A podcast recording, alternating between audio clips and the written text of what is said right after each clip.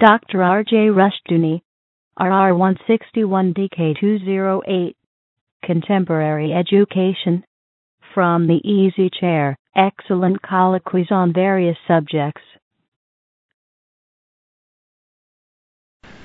This is R. J. Rushdoony, Easy Chair number 320, August 3, 1994. Douglas Murray, Otto Scott, Mark Rushdoony, and I will continue now discussing education with Sam Blumenfeld of our staff. Sam, would you give us the essence of what you want us to consider in this hour? Well, there are several things. First, I just wanted to provide a little more information about the outcome-based education program. Very good, yes. Which was developed by Benjamin Bloom and his colleagues at the University of Chicago, to prove to you that what outcome-based education is really the creation of a transforming the public school into a humanist parochial school, and it's based on the outcomes are based on a book entitled The Taxonomy of Educational Objectives. In other words, they decided, now what are the objectives that we want the children to aim for, and they put it in a book called The Taxonomy of Educational Objectives. And in that book, Professor Bloom says, effective objectives vary from simple attention to selected phenomenon to complex but internally consistent qualities of character and conscience. We found a large number of such objectives in the literature expresses interests, attitudes, appreciations, values, and emotional sets and biases. He states, the taxonomy is not completely neutral. This stems from the already noted fact that it is a classification of intended behavior. By educational objectives, we mean explicit formulations of the ways in which students are expected to be changed by the educative process. That is, the ways in which they will change in their thinking, their feelings, and their actions. He was very concerned about the age factor, that the older a child was, the more difficult it was to change them. And so he was concerned about getting these children as early as possible, and he says, quote, the evidence points out convincingly to the fact that age is a factor operating against attempts to effect a complete or thoroughgoing reorganization of attitudes and values. You hear that? A complete or thoroughgoing reorganization of attitudes and values. Now, Rush, I'm sure that when you and I went to school, our teachers were not interested in reorganizing our attitudes or values. They were interested in teaching us. They wanted to add to what we brought to the school. He goes on to say the evidence collected thus far suggests that a single hour of classroom activity under certain conditions may bring about a major reorganization in cognitive as well as affective behaviors. We are of the opinion that this will prove to be a most fruitful area of research in connection with the affective domain.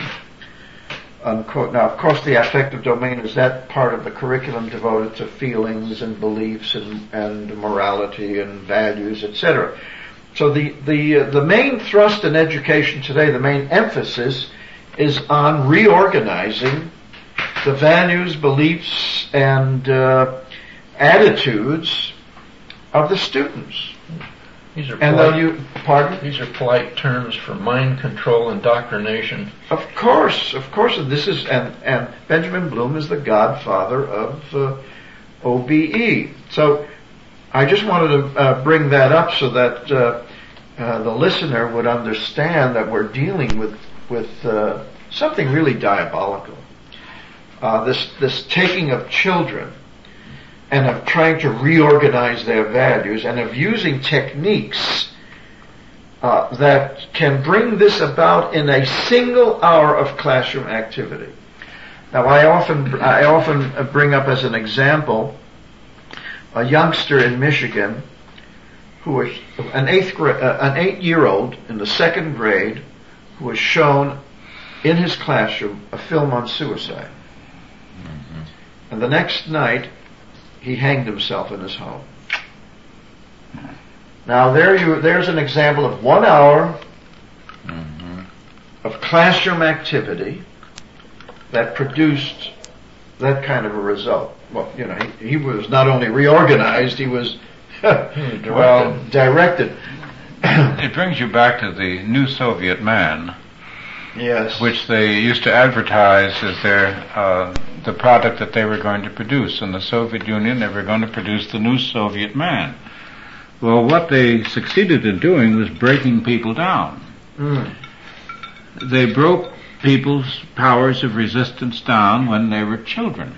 Yes. It's very easy to break a child's spirit. He doesn't become a self-functioning adult. Yes.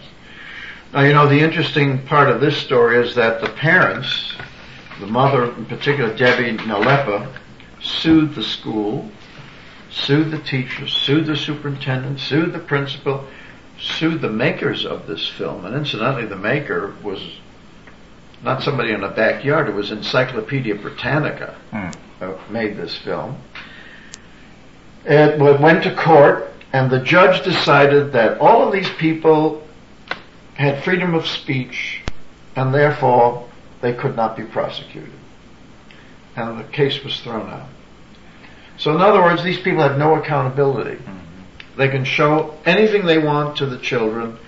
They can corrupt them. They can destroy them, literally destroy them, as they did this youngster.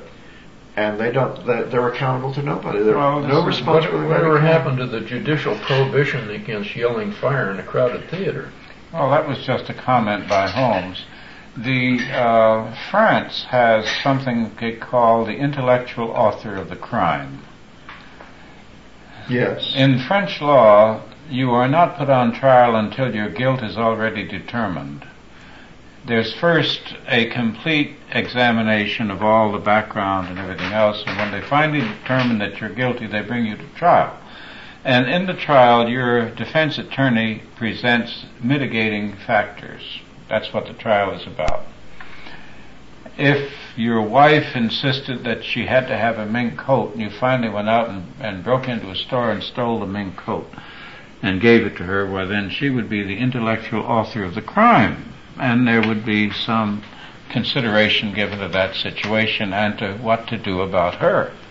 So in this case, the American judge that you're talking about denied that there is any concatenation, there's any connection between what you're taught and what you do. Right, exactly. Which is to throw out all the results of everyone's thinking throughout the history of the world. Well, this has been going on now, throughout, certainly in America and probably in other parts of the Western world by now. Has anyone drawn any parallels between the specific, sophisticated techniques that this man is talking about and the brainwashing that was used during the Korean War?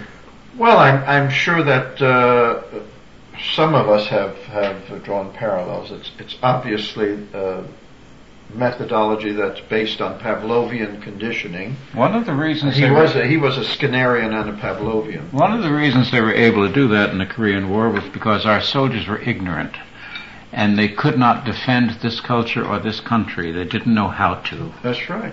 They didn't know how to. And you meet a lot of people who cannot defend their own culture because they have not been taught how to defend it, or that it's even defensible. Well, the question has never arisen for them. But in any case, so what do we do about it, You have this, there are people who think that vouchers are going to solve the problem. And I came to the conclusion some years ago that vouchers would only bring the government into the private sector because... it would kill the private school. Yeah, once you accepted... Yes. But now here in California, you had quite a referendum. Now, were the Christians for the vouchers or against? Most of them were, I'm sorry to say. Too many were. Some prominent Christian leaders in California were vehemently in favor of it. Protestants, and of course almost all the Catholic leaders.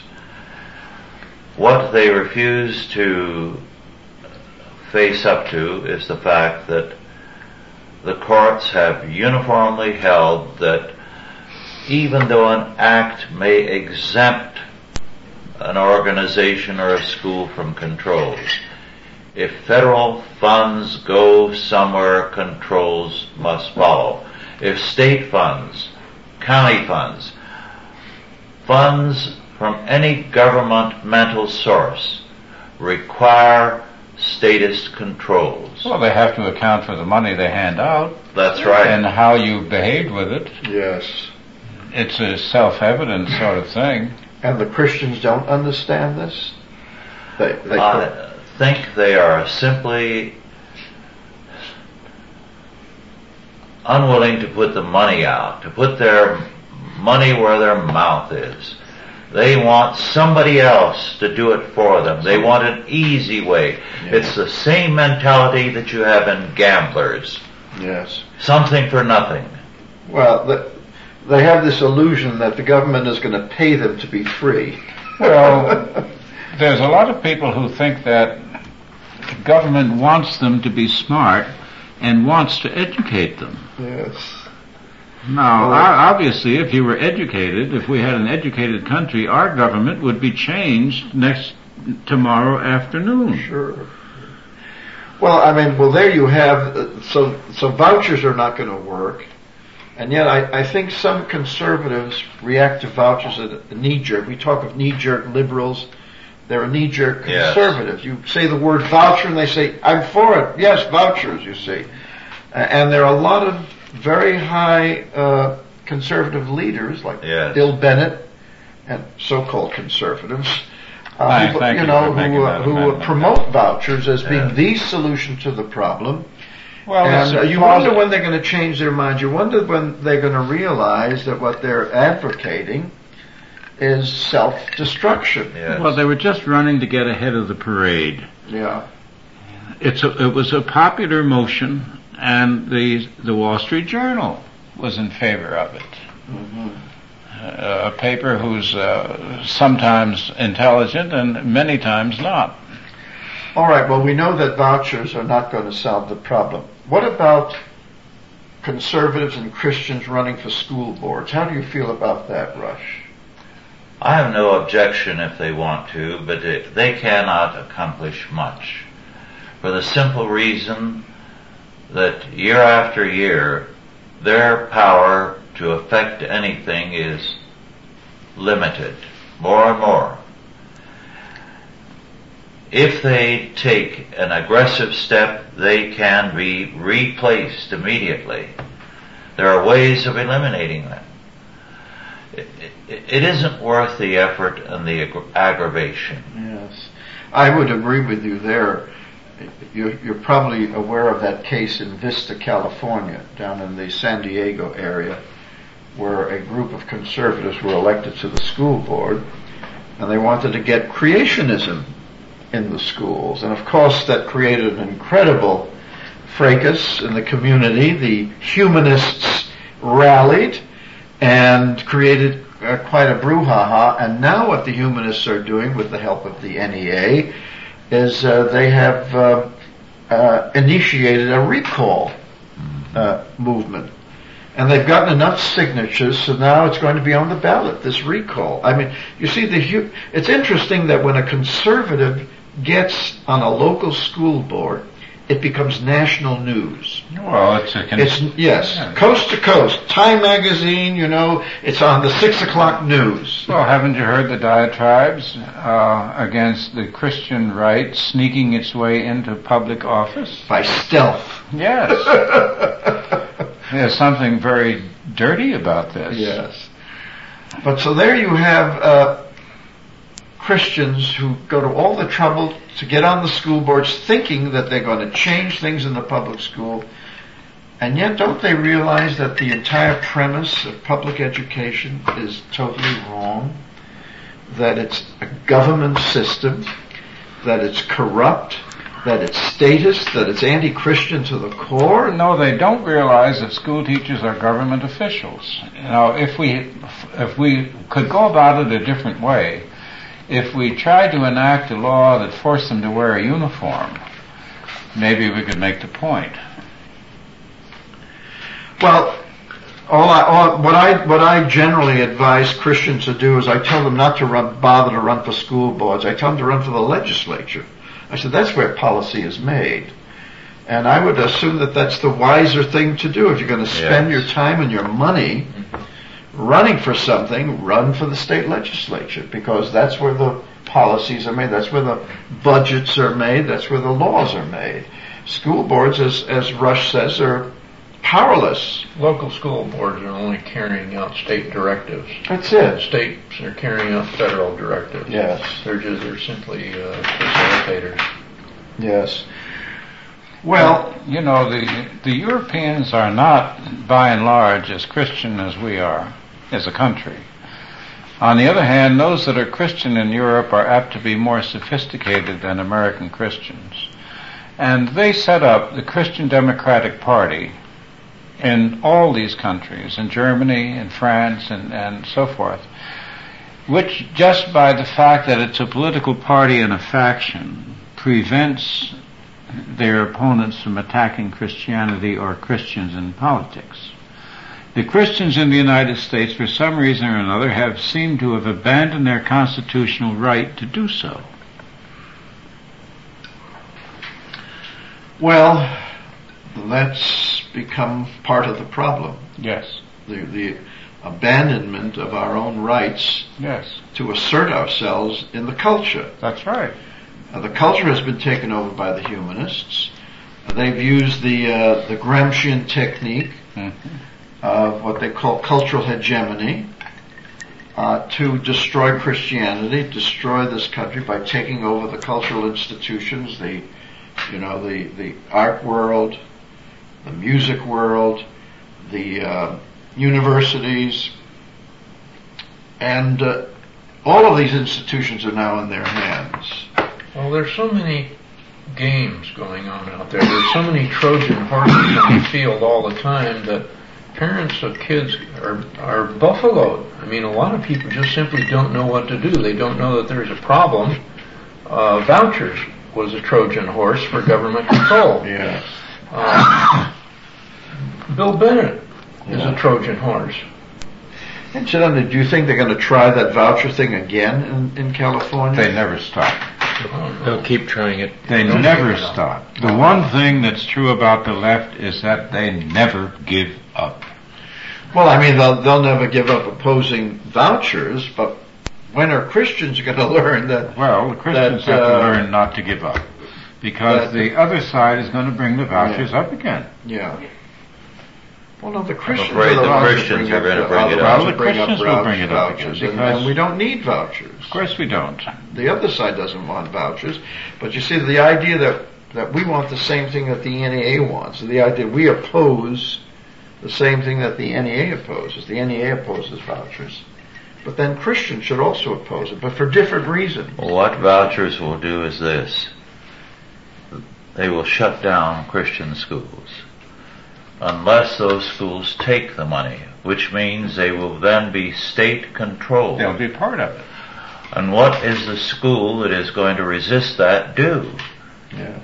If a parent can get a voucher for $2,500 to go to a state-approved school, why would they bother to cough up $2,000 or $1,500 a year to pay for their child in an independent Christian school? Yes. Well, if the NEA was smart, it would propose vouchers itself.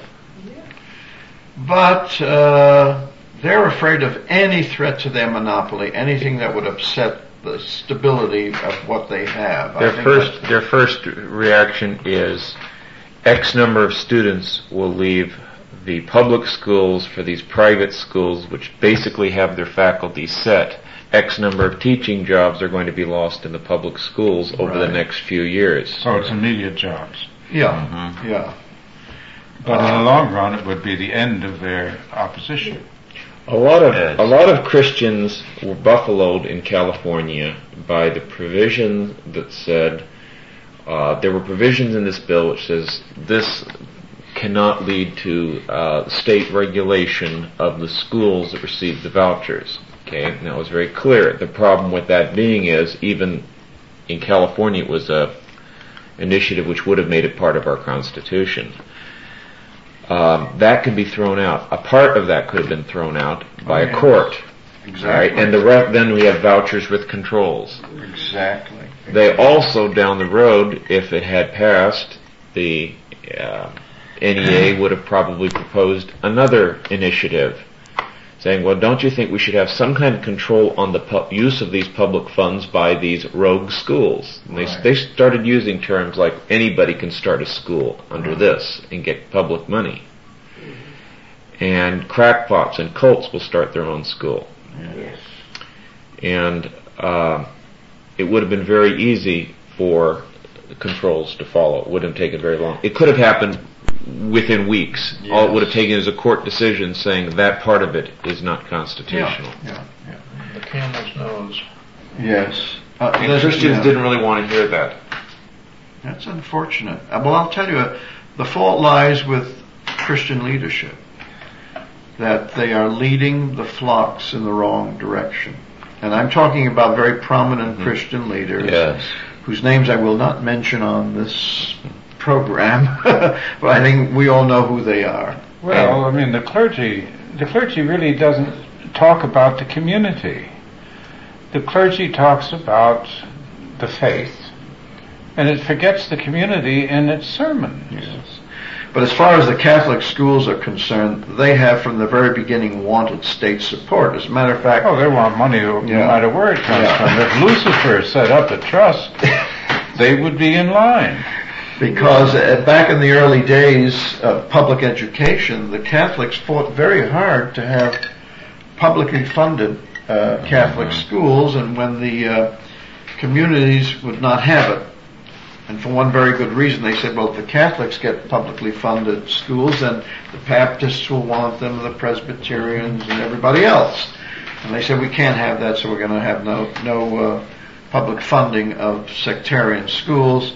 The result was that the Catholics did the intelligent thing. Set up their own. They set up their own system, which was very successful, extremely effective. They produced highly educated people, and did a wonderful job until about 20 or 30 years ago when they happened? Began... Well, they were taken over. Vatican Council. Was the Vatican II? After the Vatican Council, the secularization of the Church was very rapidly put into effect. There were years when as many as 300 Catholic schools a year were being shut down. One of the things the Vatican Council did was to, in effect, debunk much of the faith.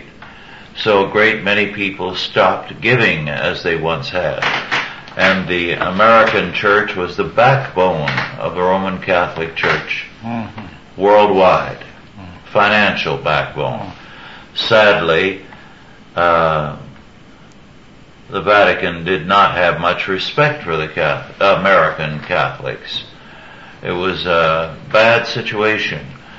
The American Catholics prior to about 1960 made the entire worldwide Catholic Church successful. They financed it. They had the zeal. And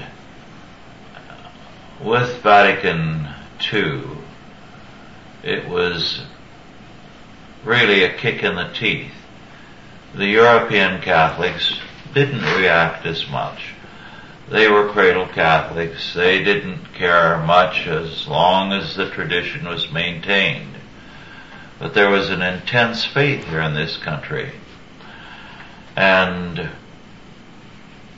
over the years, beginning as a student, I heard Catholic scholars from Europe act as though the American Catholics were a bunch of yahoos.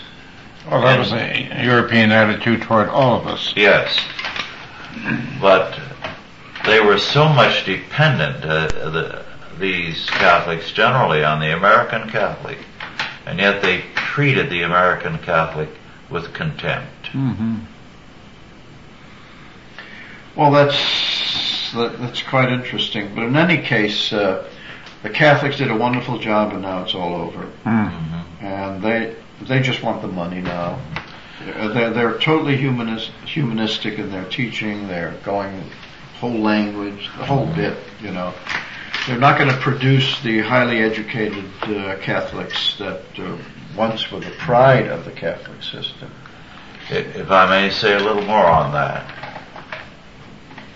The much maligned American Catholics made possible the worldwide work of the Catholic Church. The American Jews were treated also by European Jews as somehow beneath their dignity because they came of poor immigrant stock. But they were the ones that were financing things worldwide in Judaism and then in Israel. The American Protestants were financing a worldwide missionary program. They were essential to the cause of Protestantism all over the world. Again, they were despised by the Europeans. The Europeans, I think, will have much to answer for their very contemptuous treatment of their fellow religionists in this country. I'm not saying that American Catholics, Jews, and Protestants did not have their faults. But they put their money where their mouth was. They were ready to help their fellows the world over. They didn't look down their noses at anybody.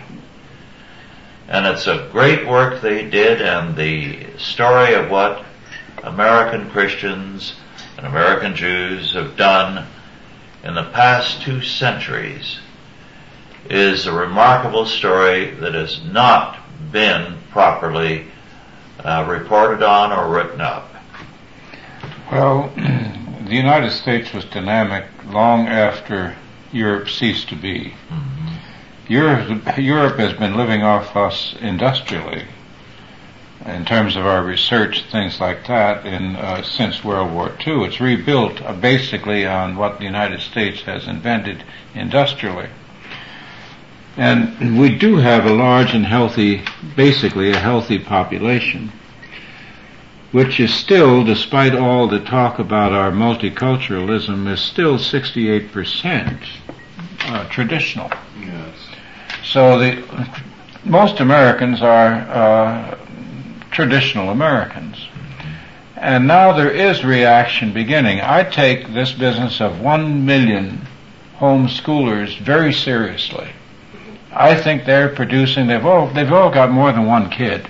Oh yes. And so we're talking about a cadre of several million people. Yes. That are going to be effective within the next decade. Yes. Some of them are already graduating from high school level and into the college level. So that plus the Christian schools, which are holding the fort, and not all the Christian schools are dissolving, some of them are very good, are going to, I think, provide the sinews of resistance. Yes. Oh, there's no question in my mind that there's a good deal to be optimistic about. Mm-hmm. We didn't have them a decade ago. No, we didn't. This is a phenomenon that is so recent that we're just beginning to understand its implications. How long have you been on this task?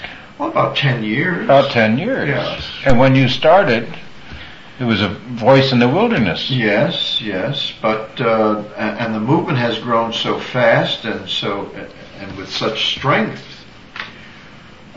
that it's quite amazing. This is an amazing phenomenon, because what it represents, certainly for the Christian, is a clean break with the statist, humanist institutions. Right across the board. A complete break, you see. And the result has been, of course, the you might say the reconstruction of the Christian family. I mean, that in itself, I believe that you cannot have Christian reconstruction without reconstructing the family. I think this thing is running about 80% Christian, 10% Jewish, and 10% sectarian.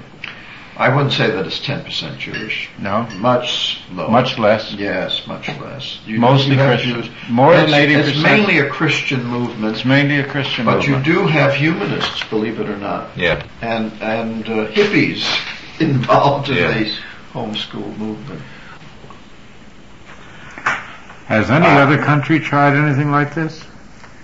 You mean homeschooling? Yes. Well, the American homeschool movement has had a considerable impact abroad, particularly in Australia, which usually takes its cue from Australian conservatives.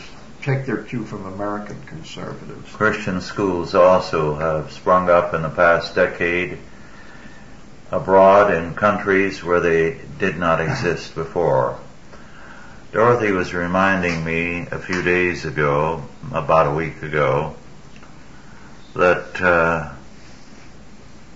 in the 50s I wrote Intellectual Schizophrenia on the Christian school movement, and then Messianic Character, which came out in the early 60s. Of course, she did a lot of the typing for Messianic Character of American Education, as I would go to the Stanford Library and bring back stacks of books or get them out of the State Library in Sacramento. And she thought all the work I was doing, writing, was very interesting, but while she didn't say anything at the time, she felt it was futile because the state schools were triumphant.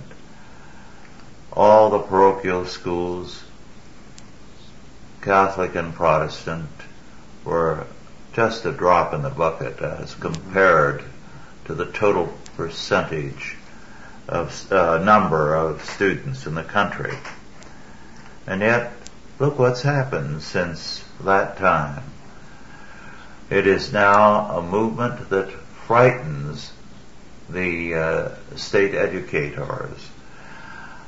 In the 50s and 60s, the state educators treated the Christian school movement as a curiosity, not a threat.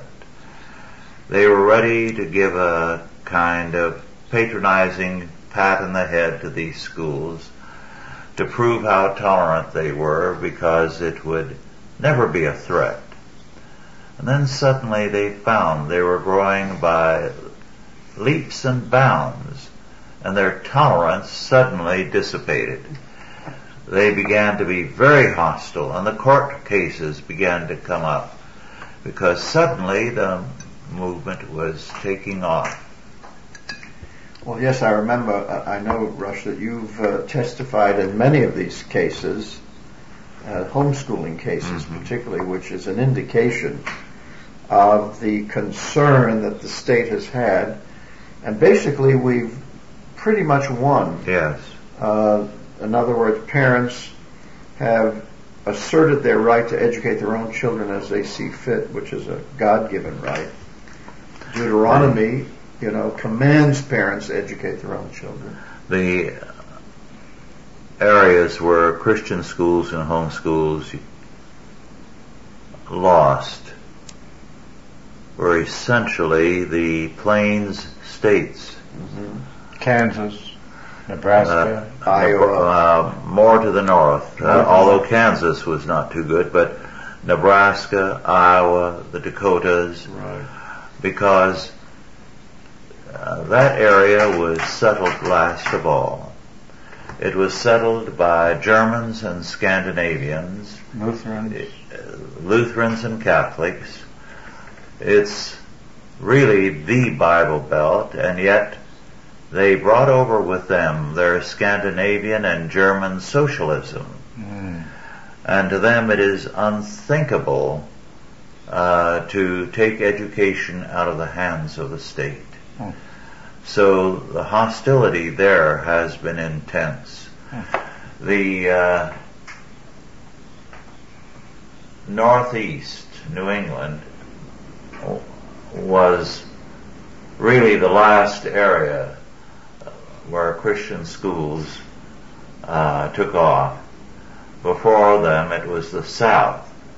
Most people assumed that the South led off because of antipathy to integration. And that's a myth. No, that'd be more like antipathy to Washington. The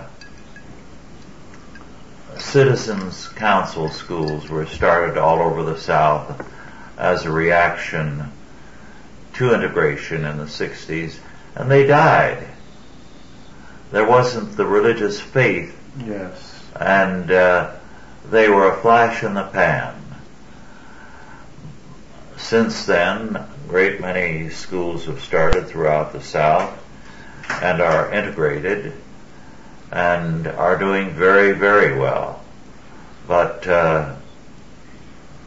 it was the Midwest and the West that led off in the Christian and homeschool movements. Yes. I talked to one pastor from the South, from Mississippi, who brought up an aspect that I hadn't thought of. He said, with all due respect, Dorothy, the influence of women have kept the Christians in the United States from fighting as much as they should. Well, but the interesting thing is that it's the women who, you have these powerful women who've been fighting the state, particularly in Pennsylvania with Anita Hoge and Peg Luxick, and you've got some very fine women who have been. I think the homeschool movement has brought the women to the floor. Yes, the mothers, which wasn't true when it was just a Christian issue. But I'll tell you what's wonderful about the homeschool movement, and it is the fathers who are now taking responsibility for their children's education. And one of the beauties of a homeschool conference is to see all of these young fathers with their children, interested in educating their children. I think you and I were brought up at a time when fathers were distant from their children. Sure. That was left up to the mothers. That's right. Yeah. And we barely knew our fathers. Well, we saw him, coming, leaving for the office. Yes, that's right. Coming home late at night, going out early in the morning. Right. That was about it. And we're very respectful around them. That's right. But nowadays, as I say, it's the reconstruction of the Christian family. Isn't that something? And it's a marvelous phenomenon to behold. That's what gives me the great sense of optimism, particularly when you're in a room with 2,000 of these people and a Christian speaker up there, and you see the response of the audience, and they're talking about things like hard money. They're talking economics. They're talking economic freedom. These people are learning about American history in ways that they never learned in school and would have never learned if there had not been a homeschool movement, because that's the kind of information that is finally getting to these young parents. Well, to go back to the fathers, it wasn't too many years ago that the men worked not 8-hour days, 5 days a week, but long, long hours, 10 and 12 hours, 365 days a week. Dorothy's father worked such hours 365 days a year. The father then was an authority figure. He just laid down the law. He didn't have time for much else. Yes. Well, times have changed. Yeah. Technology and other factors are now involved, and in fact, another great development in the homeschooling movement is the development of home industries, of families, going back to the 19th century, creating little businesses. Yeah, because you see what's happening in the United States. There are two trends that the computer revolution is producing, and that is privatization and decentralization. Right. In other words, you can live up here in Vallecito and have instant access to the Library of Congress, to the New York Times, whatever you want today with the modems, and computers, and CD-ROMs. You can contact any stock market in the world that you want with your telephone. And that has given people an independence now from the centers. You are beginning to get newspapers that will take subscribers to their computer-serviced news. Yes. The San Jose Mercury, I believe, was the first in the state of California. And what's going to come out is customized newspapers. You say, I want all news on Europe. Yeah. And they will gather articles, and you can print that up, that specializes on news of Europe, or news on South America, or if you want sports, they'll give you nothing but sports, and they'll customize your own newspaper from various sources. That's terrific. Well, as a matter of fact, I was visiting a lawyer friend in the Detroit area recently, and she showed me her CD-ROM, apparatus there, her computer. Her entire law library is in three little discs, three little CDs. And she has one room, a conference room, which has a wall of books. And that's used just as a backdrop for news conferences so that the press will know that it's a law office. But she also has the Washington Times on a CD disc so that she could call up any story she wants. All she has to do is type in the particular subject, like homeschooling.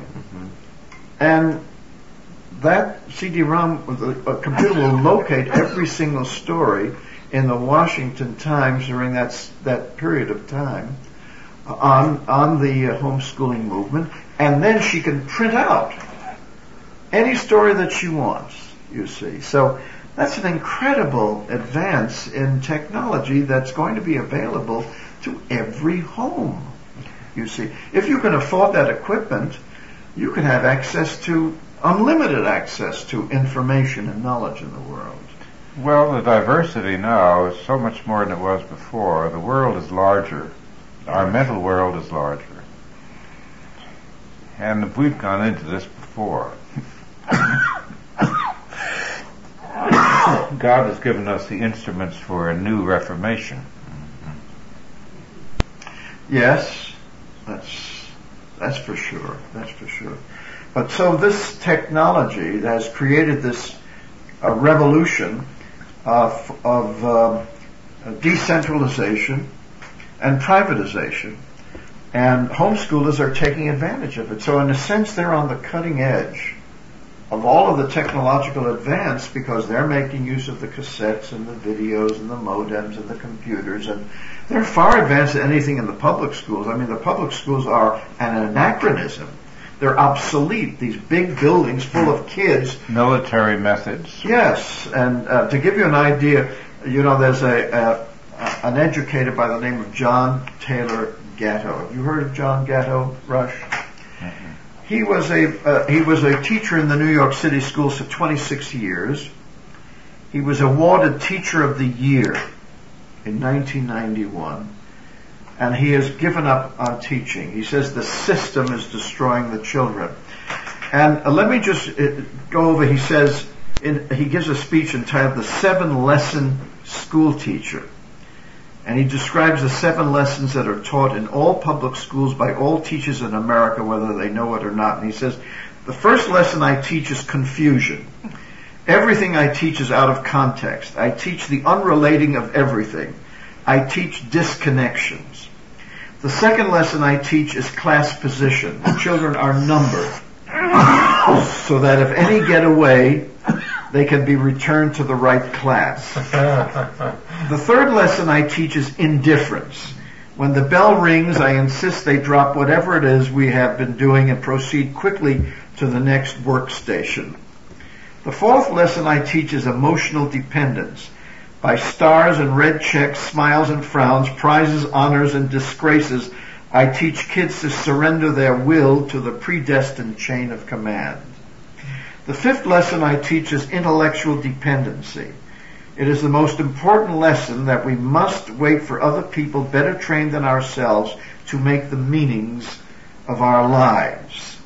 Only I, the teacher, can determine what my kids must study, or rather only people who pay me can make those decisions, which I then enforce.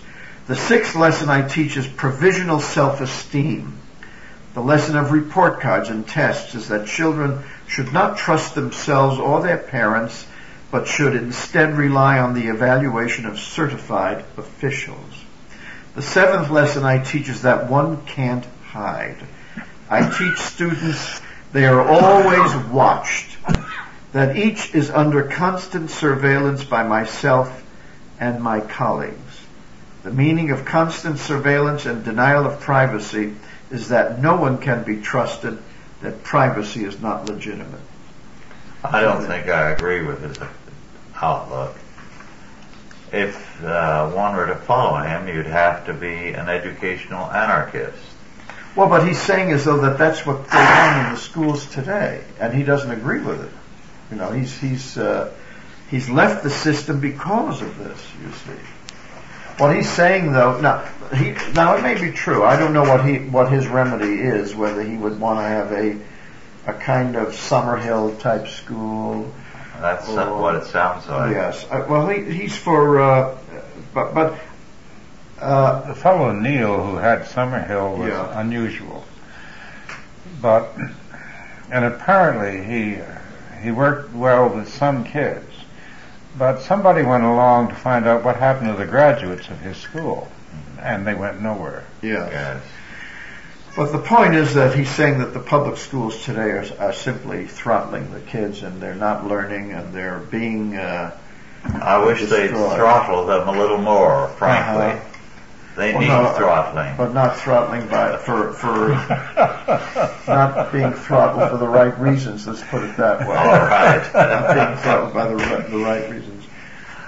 All you have to do is to drive by a high school today and you wonder, why doesn't someone do something? Aren't the parents ashamed when they see their children? We're talking about a lost generation. Yes. And we're talking about parents who really trust the educators, but there's also a very large group of indifferent parents. I think that's the problem, because the parents who are concerned are those who are protesting, those who are taking their kids out of the schools, those who are homeschooling, those who are putting them in Christian schools. But then you've got an awful lot of parents who don't care. But I also believe, Sam, that we have a great many parents now who have simply given up because every time they turn around, they're threatened. Yes. Well, they have no authority. They have no authority. The students, their children will tell them, you try to do that and I'll tell the school counselor. I'll call the police. Yes. And they cannot wait for the children to get out of the house, because they're no longer their children, they're the children of the school. Yes. Incidentally, of course, all of this is going to get much worse, because now what the government is going to do is create this data collection system for the New World Order. Everyone in a public school now will be on the computer, and I was sent a handbook issued in 1974 by the National Center for Education Statistics on state educational records. And in this section on student-pupil accounting, they list the major categories of student information, such as a three-digit system is used to categorize the data. For example, personal identification, student number, race, sex, ethnic group. Then they have family and residence data. Then they have family economic information, family social cultural information, physical health, sensory and related conditions, student medical record, mental, psychological and proficiency test results and related student characteristics are in the data bank. All this data is to be collected and put in permanent data banks. Now, what's the point of having all this information? Why do they want this? Why do they need it? Well, I ask you, why do they need it? For one thing, people change. You can assess me, or you, or anyone else at a certain age, and you are this. Right. Assess that same person at another age, and that's somebody else. Yes. I look back on myself as a very young man with a great deal of embarrassment. In fact, I don't want to look back. That's right. But you see, this record, this data system will concretize all of that. It'll fix you, and yes, you're not going to be able to get out of it. Yes. This is like treating a person of 50 as though he's still the rat that he was when he was 18. Right. And what will happen is that this information will be available to employers, tax collectors, the FBI, terrible. The CIA, and all because of that.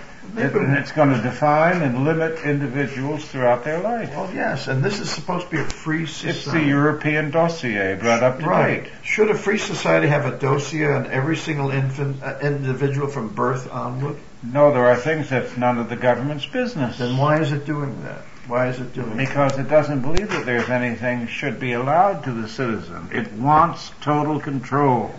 You know, for example, there's a test that they give to determine whether these kids are, learning. And they have an assessment of citizenship, a behavior reference model incorporating elements related to the psychological notion of threshold is used. I don't know if you know what threshold is. I don't know. But here are the kinds of questions they ask on such an assessment. 57 items measure willingness to exhibit good citizenship in many social situations under a variety of motivating conditions. Now here's a sample situation. Quote, this is for grade 11. There is a secret club at school called the Midnight Artists. They go out late at night and paint funny sayings and pictures on buildings. A student is asked to join the club. In this situation, I would join the club when I knew, one, my best friend asked me to join. Two, most of the popular students were in the club. Three, my parents would ground me if they found out I joined. Now, what is the proper response? The response for each choice is yes, maybe, or no. Guess what the politically correct answer is? In the norm reference scoring, positive citizenship was scored as 2 yes, 1 maybe, 0 no. Negative. So you had to join. Yes. Negative, in other words, 2 joining meant you were okay. Right. Good citizenship because you wanted to paint things on people's buildings. Yeah. Well, the main thing is that you're conforming well, you see, to the group. Right. Even if the group's outlaw. It's interesting that not too long ago, in San Francisco, a school teacher, an art teacher, was caught leading a group of students in graffiti painting. Well, they probably were, passing this test. Right.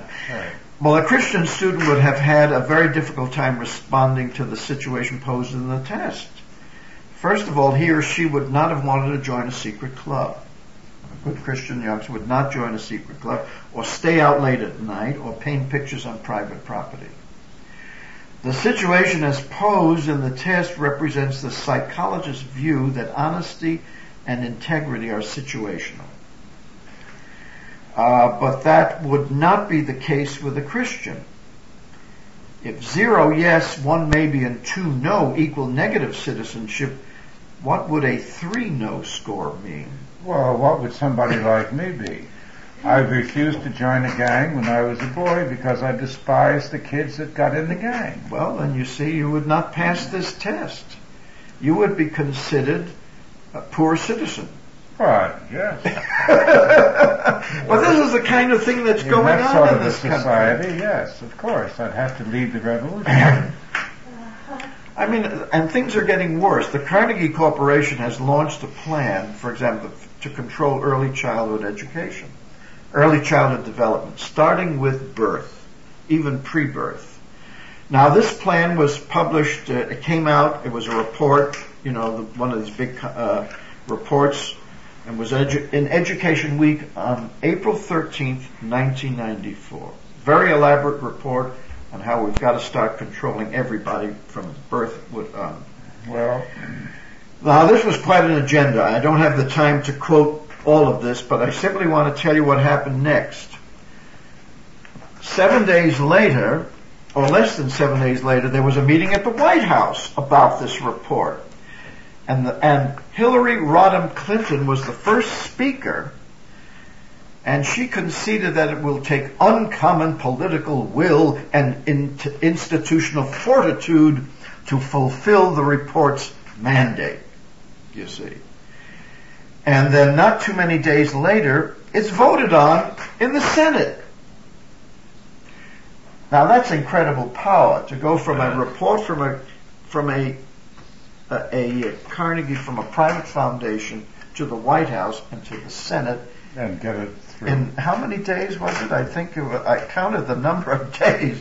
I couldn't believe that they could do all of that in such a short period of time. But it just shows you how all of this is coordinated. Well, it's a mindset that they share, and of course they're creating their own opposition. Uh huh. And they're creating more people in opposition every day. Yes.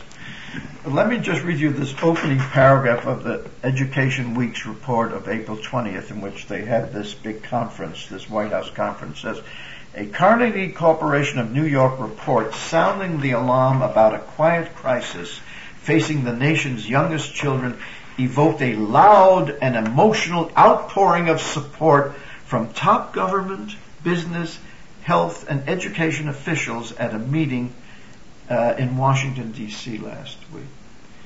Have you ever known a bureaucrat who evoked a loud, emotional outpouring of support for anything? But I'm very familiar with a White House conference. Some years ago, I got involved with the National Child Labor Committee, yes, which then, running out of a market for itself, changed itself into a committee for the employment of youth, which I thought was one of the funniest transformations I've ever seen. Yeah. And the White House conference under the Kennedy administration meant that every participant was screened, so that everyone who appeared was of one mind. Oh, yes. Well, this is a feature of the Democratic administrations. Yeah. We've had a series of these administrations. We had Woodrow Wilson, we had Mr. Roosevelt, we had Mr. Kennedy, we had Mr. Johnson. Every single one of them have pushed this country further left. Yes. And every single one of them has dumped on the intervening Republican administration and accused them of every kind of backwardness you can believe in. And we're now going through the throes that'll push us over the cliff. Well, at the bottom of the cliff, there's going to be a bunch of people who were not convinced who are going to be waiting with clubs. Well, our time is nearly up. Is there a concluding statement you'd like to make? First of all, I would like to inform the listeners that if they'd like to get any of my newsletters, yes, please, that they can call my publisher in Boise, Idaho, and his number is 1-208-322-4440. And they can ask for the May 1994 issue if they want this particular report on this Carnegie report that has been enacted into law in this incredible short period of time, mm-hmm, and all the other things I've written on OBE and mm-hmm, whole language and the rest. Well, thank you, Sam. We very much appreciate your taking this time,